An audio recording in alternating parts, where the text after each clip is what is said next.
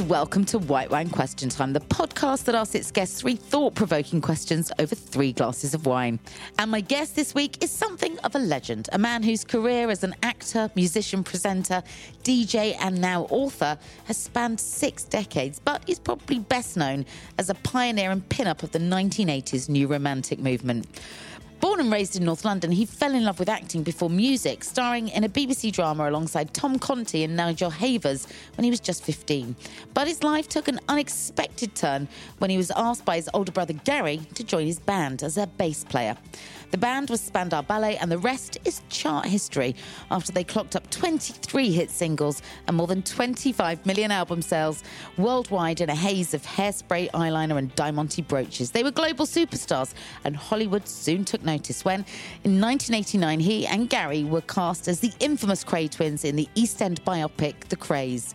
The film's roaring success was ultimately the death knell of Spandau Ballet, and by the early nineties, he and his wife Shirley, a former Wham backing singer, had moved to L A to build on his big screen success. But just as his career was taking off in Hollywood, his world fell apart when he was diagnosed with a brain tumour that required major surgery and left him having to learn to walk and talk again, bringing with it a crippling bout of depression.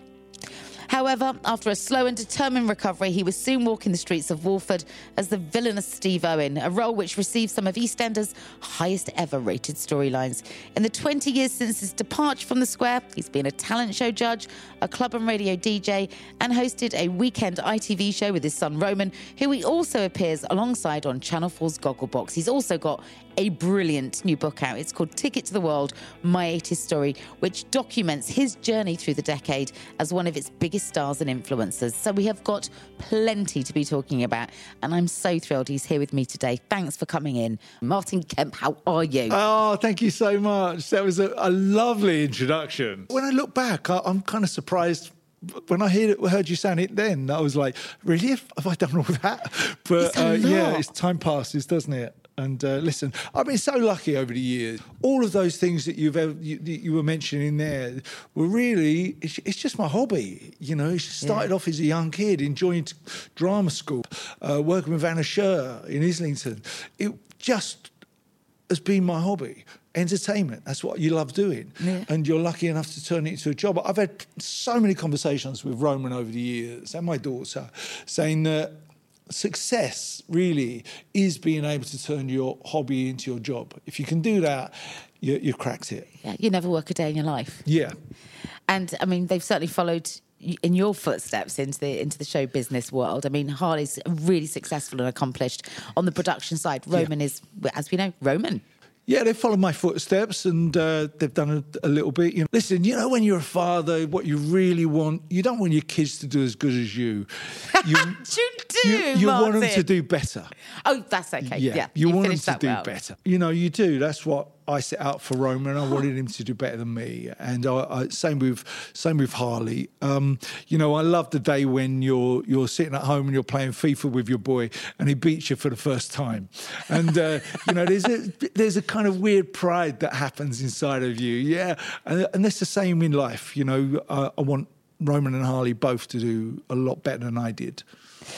When Roman came on this show, he talked to me about those seminal early days Uh, that you two spent together as father and son at the Arsenal. Yeah. And what that's gone on to mean to him. And I know that as an angel boy, you know, one yeah. of the Blitz kids' angels, uh, and a lifelong Arsenal supporter, those must have been magic moments for you as a dad. Oh, absolutely. Sitting on the terraces with your boy, that's what you dream of doing, you know. And it was also, when I first used to take Roman to football, it was the only place that I would let him swear. So it was the only place that you felt like a man, you know. And uh, I remember once we were in the stands and uh, David Beckham was taking a lot of stick at the time. And I was looking at Roman and he's going, standing on his seats going, "Beckham, you wanker, you wanker." And I'm looking at him thinking, where did that come from? Bro, calm down. And it was at a time as well when I was doing EastEnders and uh, I had my hat on and, you know, I was trying to stay a little bit incognito. I didn't want people around me. He's not seeing, helping. And Roman had none of it. You know, he was like having a discussion with twenty people around him about the rights and wrongs of off offside, you know, and shouting at people. But he, it was him, and he came, really came to life when he went to football. So yeah. I love taking him there. Yeah. You know, he, listen, Roman's always had a lot to say for himself. He's always been super articulate. You know, I remember times when he was growing up and uh, we would have dinner at home and maybe there'd George... who uh, George Michael would be sitting at the end of the table. George was Roman's godfather, godfather, right? Yeah, and we were yeah. sitting around the table. But everyone would walk away, apart from George and uh, Roman, who would have the, the biggest debate you have ever seen. Roman was only about twelve or thirteen. Really? But he was so articulate, Roman. So it would ne- they George would go toe-to-toe, toe, yeah? George would never back down from an argument. Roman has said subsequently that one of the hardest acts in life he's had to live up to is you, not not not just about your talent, but your likability of the fact. And, and do you know what? He's so right, Martin. Six decades you've been doing this. I have never met a person that's got a bad word to say about oh. you or your good lady wife. Oh, thank you so much. And I much. think that's why your kids are the are the lovely human beings that they are. Thank you They're so a product much. Of do you know what? I think a lot of my personality was given to me from Anna Scher. You know, when I went first went to drama club, in Islington, you know, I was really lucky because Islington back in the day when I grew up was really poor. Yeah. It was like leftover from the war. We, me and Gary were playing on bomb sites that were left over, uh, that the council hadn't cleaned up. There was nothing. We had nothing. We had no money. But across the road from us, this drama club opened up and it was run by Anna Scher. And uh, I was the shyest little boy. I, I was so shy. You know, I, if I was like this, say, I'd be walking home holding my mum's hand from school. My mum come and collect me. If I saw one of my mates across the road, I would burst into sweat, you know, and hide behind my mum's buttocks because I was, I was just... so shy. And didn't you kind of lean on Gary to do the talking for when you? When I was really young, yeah. I yeah. think I didn't speak till I was about three years old. This all actually takes me really nicely into the, the questions that I devised, because you've got this brilliant book out that I have completely lost myself in, oh, which is your, you. your your take on the eighties. And my God, it's like a technicolour journey through time. I loved it. But equally, you and I working together yeah. are at Greatest Hits Radio, and yeah. later this month, we are, uh, on November the twenty-fifth, we are hosting for one night only at the London Palladium, no yeah. pressure, a night of great music from the seventies, eighties and nineties. So rather than do three different questions today, what I wanted to do was work through your life decade by decade, and Anna yeah, Scher and life in, in a very... kind of post-war Islington is probably yeah. a great place to start. So are you ready to dive into yeah, your seventies? Yeah, let's okay. do it. Uh, I'll enjoy that. That's a nice take on it. And that, in the seventies, you were a shy boy, mm. a really shy boy that came to life under the guidance of Anna Scher. Yeah. And this was the drama school, not for uh, drama students. So it was for regular kids mm. from regular... Um, And and quite often poor backgrounds, is that right? Yeah, very poor backgrounds. I mean, Islington was really poor when I grew up. My mum and dad had next to nothing. Anna Scher opened the drama club, which was two nights a week, ten p a lesson, and it was in the community centre opposite us in a block of flats. So we were really lucky. My mum put me there not to become an actor, but to get rid of my shyness, right. for me to open up. So I think what happened was when I went there, I was like... a piece of blotting paper. You know, I was ready to soak up anybody's input into me. Because and I, Gary went with you, right? Your older yeah, well, brother. Gary went uh, about a few months before me, and uh, he was happy there. So I think if Gary never went, I wouldn't have gone. Um, when I went, I was ready to be moulded. And Anna Scher, bless her, was the absolute perfect person for me to guide me in who, in what way I should look at life. She had certain rules that were punctuality. She was big on. She was big on being polite to people. She was big on looking people in the eye when you speak to them. She was looking. She was big on never letting your friends down. And I think most of those rules that she gave me then are used today. Yeah, a foundation. Her reputation was such that casting directors would come to her and say, have you got any young kids that we could look at? So yeah. you ended up doing things like Dixon of Dock Green, which was a huge show back in like yeah, yeah, in, the, in back that in the time. seventies. Yeah. Uh, but uh, all of my uh, all of my C V was like, kind of like big seventies television, you know, which yeah. was uh, Play for Today, Comedy Playhouse, uh, and stuff like that. But you know. Big stuff, right? So you're going to a regular comp school, as it would be now. But actually, you're on telly, and telly yeah. was a huge thing. There was like, what, two channels then? Yeah, yeah, absolutely. Yeah. yeah. But I mean, it, I, it, you know, listen, I was in those shows, but they weren't big parts in those shows, but they were a grounding for me. And it was a grounding that made me realise jobs were out there that people were loved. loving doing. Yeah. You know, it wasn't like my dad who used to go to work and my mum used to make him sandwiches and he would hate it and just yeah. look forward to the weekend, you yeah. know, or look forward to one night when we go to the cinema or something. It wasn't like that. There were jobs out there that people were working twelve hours a day because they loved it, yeah. you know. And, and so that was an unusual of, concept in yeah, working class Britain, for me, right? For me it was. Everyone had a job, but very few people had careers or vocations. Mm. And that's what turned my head. And it sounds like the same for you. It showed you almost Narnia-esque, A Door to Another World. Yeah, exactly that. Yeah. I mean, I'd never seen people enjoying their work before, mm. you know. It kind of opened my eyes uh, and showed me what was possible out there. And then Gary was working, he had a band. Yeah. And a guy that came and to become very important in your life, Steve Dagger, was kind of overseeing... Yeah. Um, they were called the Gentry at the time, weren't they? Well, no, they were called Makers back then when it was uh, a school band. And it was the school bands where it was always Gary's band, but they were rehearsing in the school music room. They would go out on a weekend and they would play to like fifty or sixty of their friends in a in a local pub, right? But that's that's quite a crowd though. Yeah, yeah. I mean, it was really good. I mean, even at that age, Gary was writing really good songs. I mean, we, we should explain. Gary was and and remains the, the kind of the main, the sole songwriter for Spandau Ballet. For, for Spandau, yeah. And has written probably some of the biggest pop records of our time. He is... Yeah. He feels music. He is yeah. he is music. Yeah. And he has an incredible talent for music. For anybody listening that isn't aware of his work, yeah. go download. Yeah, yeah, uh, uh, absolutely. Where I didn't. Well, you, no, you, no, you were the actor. You were the twinkly actor. Yes. And Steve Dagger spotted you and went... Let's get rid of whoever was playing bass and bring your brother in. He's got something. It was that. I used to be the roadie for the Makers, right? I used to carry the equipment and set it up in the, on, uh, their gigs. But secretly, you know, I used to go to bed in the, at night and just dream that one day I would be in that band. Did That's you? all I wanted oh. was to be in that band. And then when I was uh, just coming up for seventeen, uh, I remember being at a party and I was standing next to Steve Dagger, who was the band's manager The, of the school band, because Steve Dagger, who is still the manager of Spandau today, yeah. was just Gary's schoolmate, right, that yeah. they'd asked to be the manager. So I was standing next to him one night and he at his party, and we were both drunk on some homemade cider. uh, and he said to me, Martin, if um, we ever make it, I want you to be in our band. I want you to be on Top of the Pops with us. And my whole world just changed. It was like, you know, I'm a big believer in that you only get three or four openings in your life mm. that can change your world. You know, sliding door moments. They, yeah, they come. Yeah. yeah, they come along three or four times in your life if you're lucky. Mm. Uh, and this was the first one that had ever happened to me. So, uh, of course, I wanted to be in the band, you know. Uh, and uh, but I had to get it past my brother. And Gary did not want me in the band at all. Not at all, because uh, you know he wanted to be a rock star on his own. He didn't want his bro- well, his younger brother, who's two years, you know, younger than and him. Also, you couldn't play an instrument. Around. I could. Well, I could play. Just about play guitar. Yeah. And anyway, I had to go to my mum to tell him to put me in the band.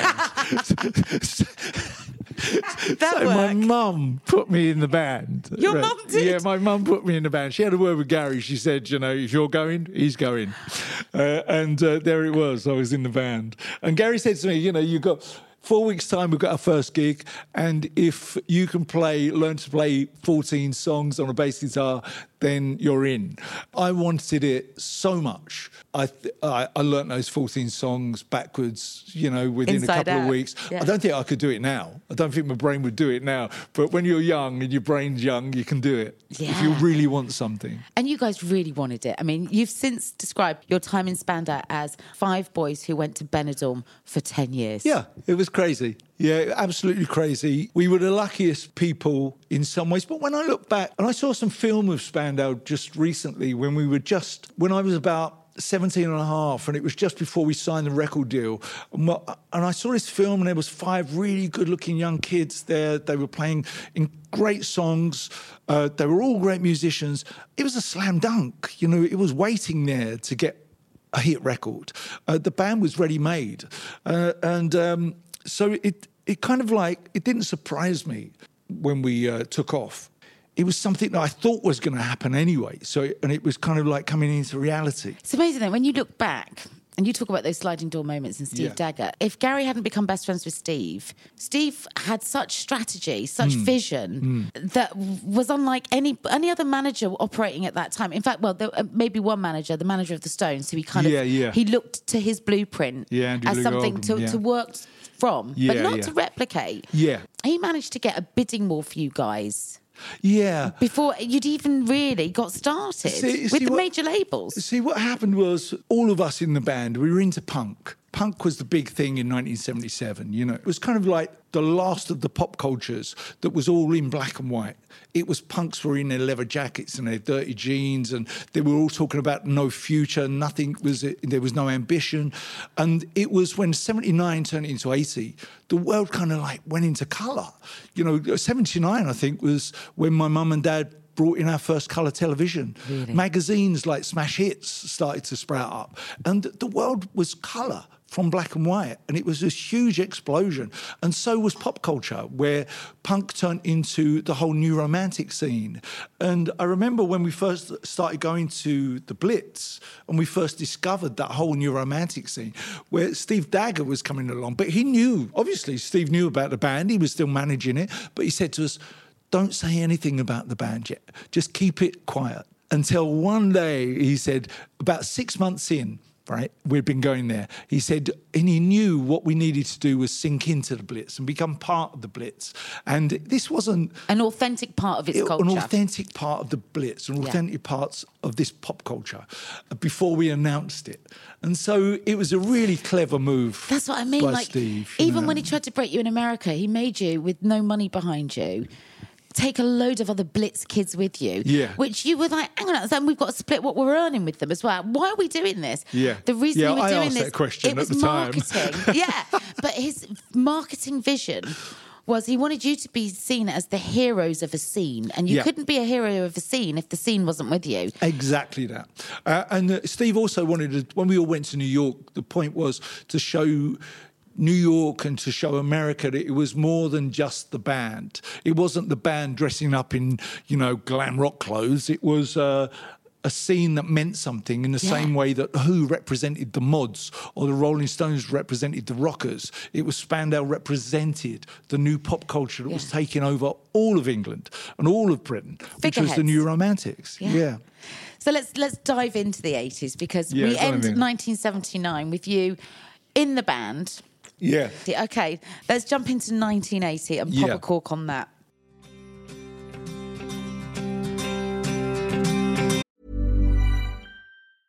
Hey, I'm Ryan Reynolds. Recently, I asked Mint Mobile's legal team if big wireless companies are allowed to raise prices due to inflation. They said yes. And then when I asked if raising prices technically violates those onerous two-year contracts, they said, what the f*** are you talking about, you insane Hollywood ass f- So to recap, we're cutting the price of Mint Unlimited from thirty dollars a month to just fifteen dollars a month. Give it a try at mintmobile.com slash switch. forty-five dollars up front for three months plus taxes and fees. Promo rate for new customers for limited time. Unlimited more than forty gigabytes per month. Slows full terms at mint mobile dot com.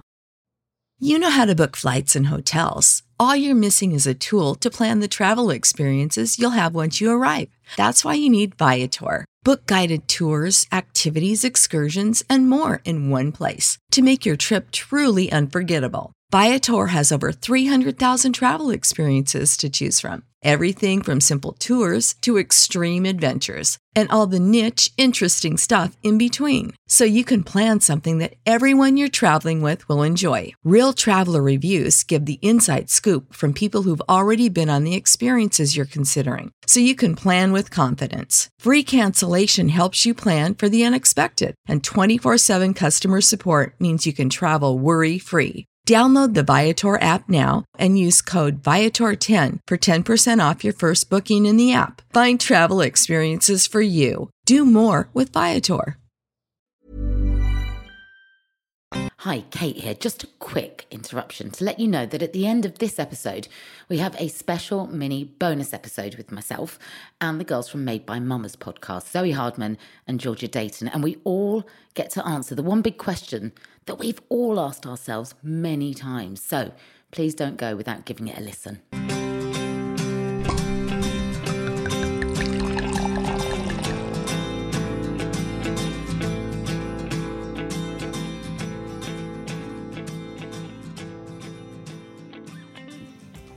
It's nineteen eighty. Robert Elms is an aspiring young journalist and now an esteemed broadcaster. Yeah.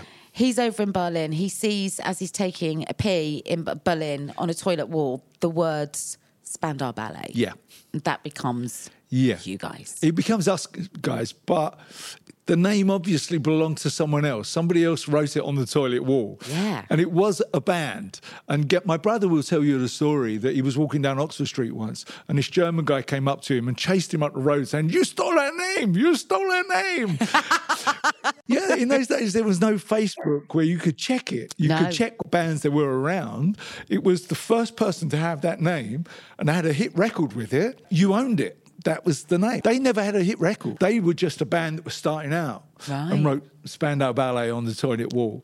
And so, uh, obviously, we uh, we were the first to have the hit record, first to become famous, so it was our name. Finders keepers, right? Yeah, it was that, yeah. It was exactly that. You talk about the Blitz, right? What we should explain, because your book really takes you there, is what the Blitz was. The Blitz was a nightclub. It was mm. a night. It was a Tuesday night. It wasn't yeah. a Saturday night. No. It wasn't in some glamorous location. It was a mm. it was a dump, right? It didn't even have a dance floor, did it? Well, it was a dumpy old wine bar. Yeah. You know, that uh, had a kind of World War Two theme around it. When you say World War Two theme... It was it, posters of Winston Churchill yeah. and it looked like it was out straight out the Blitz, you know, it was kind of like a theme park. Uh, uh, but it was a dirty old place, you know, and it, Steve Strange and Rusty Egan took it over one night a week on a Tuesday, like you said. Steve Strange, face of the eighties, changed so many lives you can't imagine, you know, for... Let's say there was like one hundred fifty people who went to that nightclub that, you know, that evening at the Blitz. Uh, uh, so many people did so well out of that. From... But you only got in if Steve Strange allowed you in. It was two quid yeah, on the door, is that right? Yeah, yeah. And then yeah. Rusty was the D J, Rusty yeah. Egan, and he kind of soundtracked that. And and I suppose so much of it was inspired by... the early works of David Bowie. Well, it was a Bowie night, kind of. Well, it, it stemmed from the, the club before that was Billy's. And uh, that was a pure Bowie's night, right? And it was kind of people went there dressing as kind of Roxy come Bowie. Uh, and that morphed into the Blitz when they got kicked out of Billy's. So it morphed into the Blitz. And then Rusty and Steve took it over. And like you say, uh, Steve was the face of it. He was on the door. Absolutely a beautiful human being, became one of my best friends.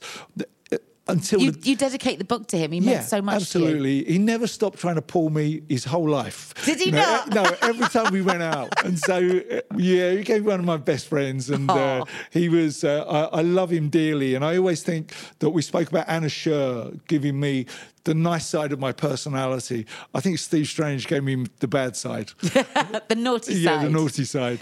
So just for anybody that can't picture Steve Strange, he was, think of Visage um, mm. and any of those videos. Well, that's Steve Strange, right? Yeah. He was, he was a piece of art. He was. He was He was human yeah. art. He was a piece of art. He, the first time I met him, I think he was dressed as uh, a space cowboy. Huge padded shoulders, huge black hair pointing up. He must have gone up about, his quiff must have been two foot in Very high up. quiff. You know, he had these big black old contact lenses over the whole of the eye.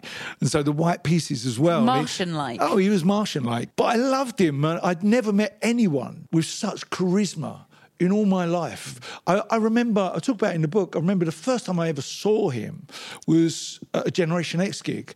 And can you imagine somebody being more charismatic than Billy Idol, when Billy Idol was the most beautiful kid in the world?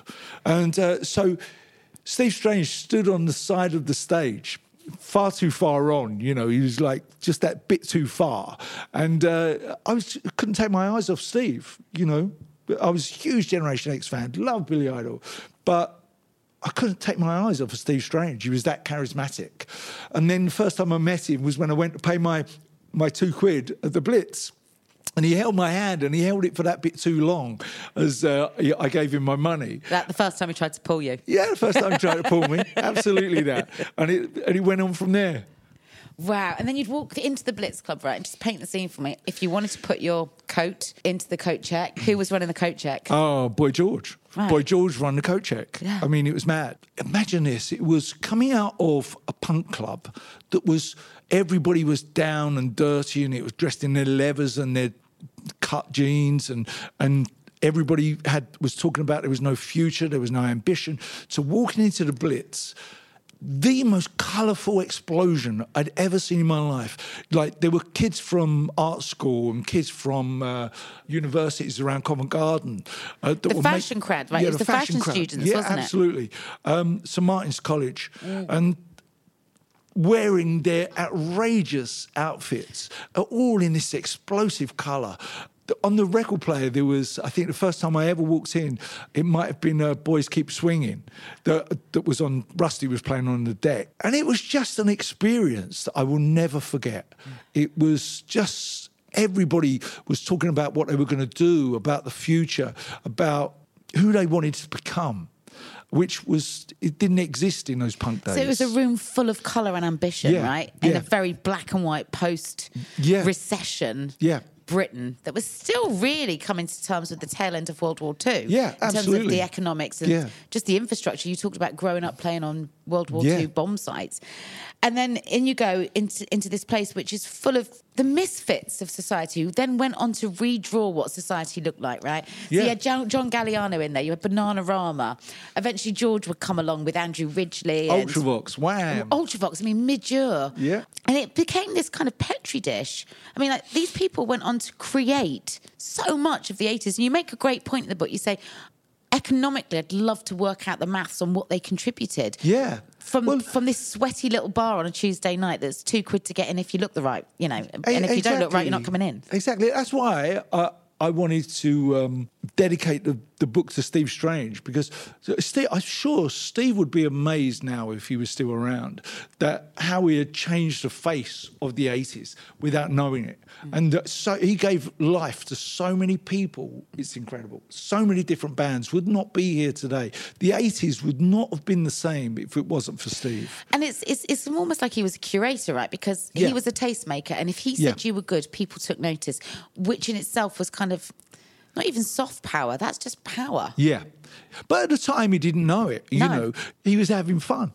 He didn't know what he was doing, but that's what happened. When I first started writing the book, I said to someone, let's put a book together that tries to stem back all of these lives, all of these people that have done so well out of going to the mm. Blitz in those early days.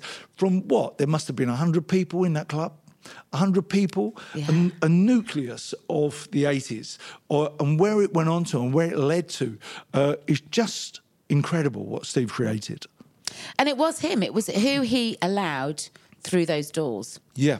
So you're right. In so many ways, he was the innkeeper yeah. of what the eighties yeah. went on to become. Yeah. It was and- either it was either Steve or it was the drug dealer. in the what club. Was his name? Barry. Barry. Barry the Beast. Yeah, because, you know, of course, I was a seventeen-year-old kid and I was out there to find out who I was as sexually as well as who I was uh, as a person. And, um, you know, you, you were just taking the whole thing in. Yeah. But uh, I think Barry had... Barry, the drug dealer, had something to do with uh, how the eighties turned out as well. Yeah, I think he created just a few ideas there around there somewhere. Um, when you walk through the door... at the Blitz, I mean, Steve Dagger was was on it, wasn't he, right? While everybody yeah. else was maybe, you know, tucking into Barry's stash. Yeah.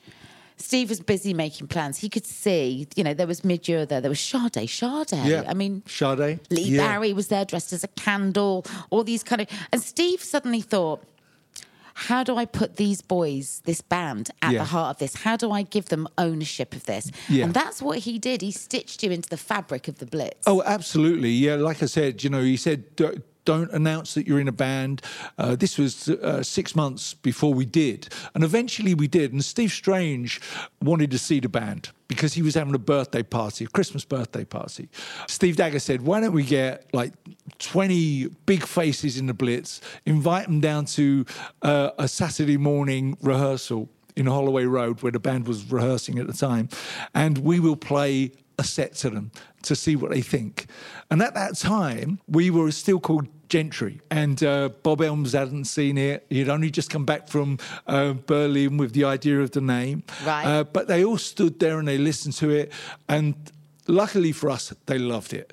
And Steve let us play at the the You, you uh, became the Blitz, the Blitz house band, yeah. right? Well, not so much the house band. We, I, I wouldn't say that. We became, um, I suppose in a way, we became the figurehead yeah. of that movement. You yeah. know, it was like I was saying, in the same ways that The Who became the figureheads of the mods movement, you know.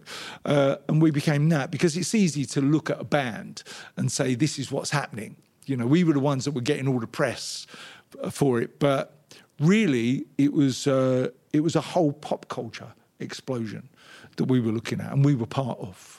Well, then Steve dazzled again, didn't he? Because, you know, with people like Bob Elms writing up great reviews on you, he also managed to engage the attentions of a very young Janet Street Porter, yeah. who made a documentary about the scene at the Blitz. Yeah. And he started to create a buzz which got the labels foaming at the mouth. But this yeah. was a time when nobody had mobile phones or email. So you guys had gone off, I think, you gone to Saint-Tropez yeah, to play some gigs? Yeah, we went to play in Saint-Tropez. Yeah. Listen, that was uh, the oddest thing in the world, you know. As far as I'd been, I, I'd been to Benidorm with my, my mum and dad, you know. What? And then and then Steve Dagger calls me up and he says, we've got a, a, a two-week residency in this place in Saint-Tropez. I said, what? Saint-Tropez? Where's so that? Never heard of it. You yeah. know, I mean, it was, it was craziness, crazy. Uh, and we went down there for two weeks, and it was great. It kind of got us out the way of all that record company business that were happening at the time. So, um, so what he'd done is he'd got the cameras in via Janet Street Porter to put this document, this this film went out. Yeah. You know, at a time when, like I said, people had three channels, right? So everybody saw it, but you weren't in the country to see it, so you didn't know. Yeah. It was a show. Stimulated. It was a show that Janet got together called twentieth century box at the right. time, and on Channel four. Uh, so it was kind of like a documentary show, and one of the documentaries that were made was about Spandau and about the whole movement. But as soon as that was on T V, it exploded. You know, every all the newspapers wanted to know about not just the band, but wanted to know about the whole pop culture movement of the New Romantics. And of course, like, Spandau were part of it. Uh, and like I, I said earlier, you know, by the time that happened, Spandau, the young Spandau, pre-record contract Spandau, was so good. It was, you know, we were all playing our instruments great. We looked amazing. We were only young kids, but a really beautiful bunch of kids. You were a good-looking bunch. Yeah, a good-looking bunch. bunch of kids. You know, I can say that now. I don't have to be humble about that, because uh, when I look back, and it was that. You know, I can say that now. I'm sixty-one and I can look back and I can write about it easy yeah. as well, you know, yeah. because I kind of feel like I removed myself from the person that I was well, when I, fa- I was a I found kid. Last night your first Face cover. You were... So they wrote yes. a profile about Spandau, but they put you on the cover. And I'd, I'd been the editor of Smash Hits in the nineties. Yeah. So I'd followed the Smash Hits story. So I'd followed Nick's work from yeah. Smash Hits to launching The Face, and just thought it was mm. the most extraordinary thing. And there you were again, like, you'd been all over Smash Hits as a band. And then yeah. there you were transitioning. You're so cool. And the stuff that you wore at the time felt so otherworldly. And, and then I discovered reading the book that it was from some secondhand, what's it called? Lawrence Corner. Lawrence Corner, yeah. It's just off of Oxford Street. And... Um, Uh, it was the place that you could go and design your outfit for next Tuesday's Blitz. So everything was geared around, what am I going to wear to the Blitz on it Tuesday? It was just really, it was a bunch of leftover stuff from World War Two, like uniforms and, and, and coats and stuff. But the whole idea of the Blitz, it wasn't to just go and dress as bizarre as you could. You know, it wasn't that. It was about going down feeling as special as you could. It was almost like trying to become a hero just for one day, you know. And each day you went down, you wanted to be the center. Yeah, you wanted to be the center of attraction. You wanted yeah. to be uh, the star in the movie. You didn't want to be the extra, you know. So yeah. it was about being the star in the movie. So you would take these clothes and you would cut them up. You would accessorize them. You would put diamante brooches all over them. Yeah. You'd buy cheap plastic beads, and then the makeup as well. I mean, like you said, by the time you started dating Shirley, you had to start slowly toning down the makeup so she wasn't I did, she, she yeah. wasn't horrified well, by well, you well, in your natural state. Well, the first time I ever met Shirley, I tell you what happened was, you know, the first time I saw her was the first uh, appearance of Wham on Top of the Pops. Yeah, right? So you were doing your homework, right? You were at home, living with your mum and dad still, you and Gary, both at, still living at home, yeah. right? Pop stars, but living at home. Yeah. And you watched Top of the Pops because you were checking out the competition. Who's doing what yeah, this yeah, week? Of course. That's and there right. she was, your future wife. Absolutely. And I, and I absolutely fell in love with her through the T V screen, you know. Immediately? Immediately, yeah. No, well, you know, you, I don't know if it was love or it was infatuation, but it was something that I could not stop thinking about her. You asked around about her, didn't you? You, you yeah. put the feelers out. Absolutely. Yeah. And then a few weeks later, I go to an after-show party. Uh, it was a show by uh, the McGann brothers called Yakety Yak, and she's standing over the other side of the room, and obviously, you know, the, your heart goes flutters a little bit, and I go over and I give her my number. But when I go over and I give her my number, I get a really strange reaction. It wasn't what I wanted, and she said later that it was because you were wearing too much makeup. When you came on with Shirley before, she yeah. told this story brilliantly. They had, they'd had a bit of time before the party started, and she'd been in town with George and Andrew and David Austin. Yeah, that's right. And so David at the time was making a bit of pin money as the lifeguard. So they'd gone swimming because it was free, yeah. right? So you come over, the hot guy from Spandau Ballet, and she's still stinking of chlorine with no makeup on. Well, that's so her fault. So she was fault. trying to get rid of you because she was like, not now, Martin. Yeah, but that's her fault. She shouldn't have gone swimming and gone straight to the theatre. But listen, she look, I thought she looks absolutely st- stunning, you know. So uh, it was about three weeks later, uh, my phone went, and it was uh, Shirley asking for me. But by all accounts, Shirley will tell you the story that it was, she was round uh, Yog's bedroom. Yog was saying to her, why haven't you called him yet? Call him, you, you know, he's going to yeah. move he's on. He's fit, you should he's, call yeah, him. He's going to move, he's, he's going to go somewhere else, call him. So he dialed the number, George dialed the number and gave her the receiver and said, right, make a date. So then, it, it was down to George. And then he came on the date as well. He came on it as well. But yeah. I love the fact, because I've, I've spoken to him about your first yeah. date. And I've spoken to you both as well. Yeah. But what I love is the fact that he was a bit like a waiter come bouncer, where he'd just keep popping up. Just as you're about to go in for a yeah. little bit of intimacy, he'd go, is everything all right? Would you guys like a drink? Can I get you anything? Like... Absolutely was. We couldn't get rid of him all night long. You know, I remember Did once... Didn't you end up snogging her on yeah, a fire escape yeah, at the Camden Ballet? Fire escape. And, and he can't even turn up on a fire escape. I go, no, you please. And so anyway, listen, it's a dear, dear memory. That. Love it's it. a dear memory. Uh, uh, and I, I, while we were on the subject, you know, I miss him like crazy. Miss him like crazy. He was one of the most, the world's most generous people, not Wasn't just it? with his money, but with his time and his emotion mm-hmm. and everything. Uh, and yeah, I miss him like crazy. A very, very special talent. Yeah. And... Um, with a heart as big as his talent, actually. And that, that's that's rare. It's funny, over the years, it seems like as I get older, the people that go first are all the big characters, you know, Paul Yates and Steve Strange yeah. and Yog and, you know, all the people that brought all that colour into your life uh, disappear. Oh, you're so right. What a great loss, all very much missed and all very much acknowledged for the incredible contributions that they made. Thank you so much to Martin Kemp, but fear not, there is plenty more where that came from. So good was my chat with him. We've had to carve it up into two extraordinary episodes. So that was part one. Part two is winging its way to you on the next drop, but don't go anywhere, because up next, a very special bonus mini episode with myself and the wonderful Made by Mamas ladies, Zoe Hardman and Georgia Dayton, where we get to live out our millionaire fantasies on behalf of the National Lottery. I'll be back again next week with more Martin Kemp, because there's no such thing as too much Martin Kemp. In the meantime, uh, my thanks to Maria Nibbs and the Yahoo Studios team who produced the show with me. Our music, as ever, is by Andy Bell, and editing comes from Eleanor Humphrey. Oh, and don't go anywhere, because here are Zoe and Georgia.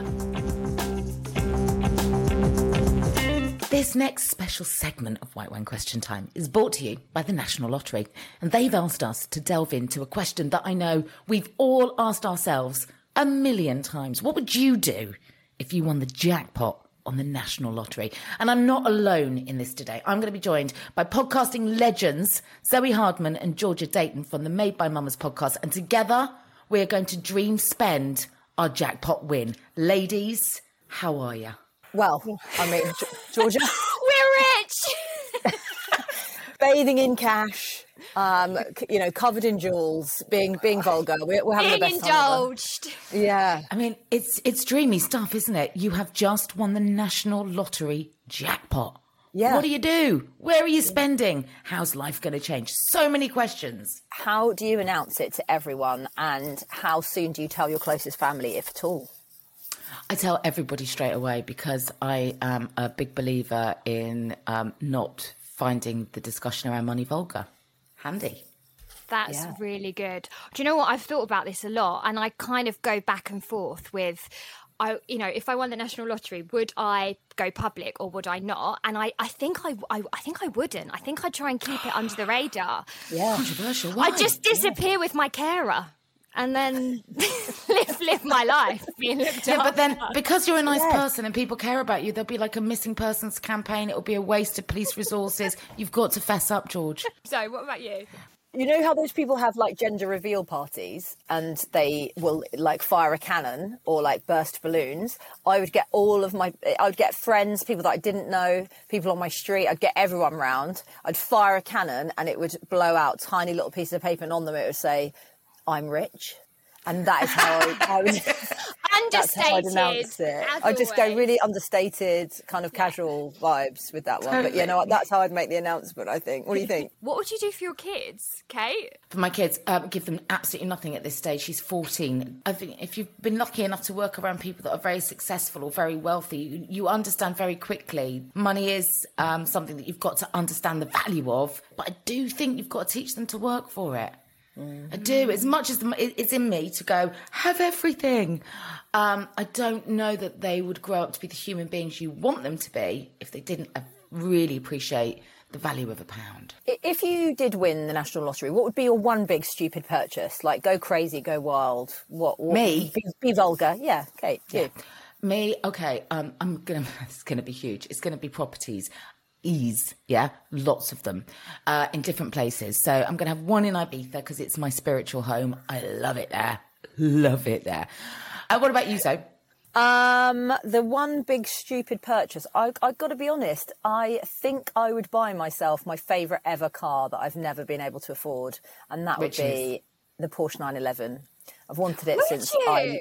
Since I could drive. I just want to be a Porsche idiot and just fly around at it, showing off, flicking my hair around, like trying to drive in stilettos and leather. Um, yeah, I just think it would just be really, really fun to have. And I would just get it in cash and be like, wouldn't even matter. It'd be like going to the supermarket and buying a pack of biscuits, wouldn't it? Because I'd have yeah, so much money in the bank, it wouldn't matter. Right, so enough about us. Which charities or good causes would you donate to if you won the National Lottery, Kate? Okay, so this I have given a lot of thought to. I have huge respect for um, what the Gateses are doing with the help of Warren Buffett. Um, so the answer is lots, because I would be rubbish and not having structure to my day. So my day would be philanthropy, and I would set up a, a charity grant with my winnings from the National Lottery, and I would encourage people to apply for support for all charitable causes, and it would become my life's work. Oh, Kate, Kate for I'd P M. Love to do it as well. You oh, just feel so good, wouldn't you? It's an yeah. entirely selfish um, ambition, really, because it is just about making yourself feel good by helping others. But there are so many great causes, and I love the idea of micro grants. So people that have got small solutions to big problems on a local level, that kind of stuff. So what about so- you? Well, um, I don't know if you know this, Kate, but my mum and dad started a charity in Africa. They've got a school for kids with H I V and AIDS, and um, and education is absolutely everything to me. And I often feel real devastation when I go back there, because I keep thinking, what if my kids don't have, you know, like these kids there, they just don't have the opportunity to be educated. So my whole, th- you know, my, my whole thing in life is is giving those kids the opportunity. And Africa, you know, there are certain countries in Africa that just shouldn't be a third world Uh, situation going on there, but they've got so many greedy people at the top. They just take all of the money, and you know, these kids are left without any any form of proper schooling. So I would pump a large amount of money into, you know, not not just my parents' charity, the Vapingo Village Fund, but also loads of other small charities in Africa that are trying to do the right thing over there. George, what about you? Have you got any charities that you've got a special connection with? Do you know what? No charities in particular, but I think I would do random acts of kindness. So I would pay someone's nursery bill, or I just go into a nursery and say to them, you know, what's the what how much do you need for the year? I'll pay for everybody's childcare for this year. Oh. And I just I think I do little things like that, um and yeah, pay for people's shopping in the supermarket, pay for, you know, just just do things like that, pay for people's everyday life. I think well I do it in secret. I think I think I like to look from afar. If we've won the National Lottery, problem solved. Oh yeah yeah yeah yeah of yeah, course we yeah, have yeah. Okay, brilliant. Yeah, sorted. Fine. Yeah, yeah, yeah. So remember, the National Lottery is where your numbers make amazing happen. Whether it's that big jackpot win or helping the National Lottery good causes across the country continue the amazing work they do.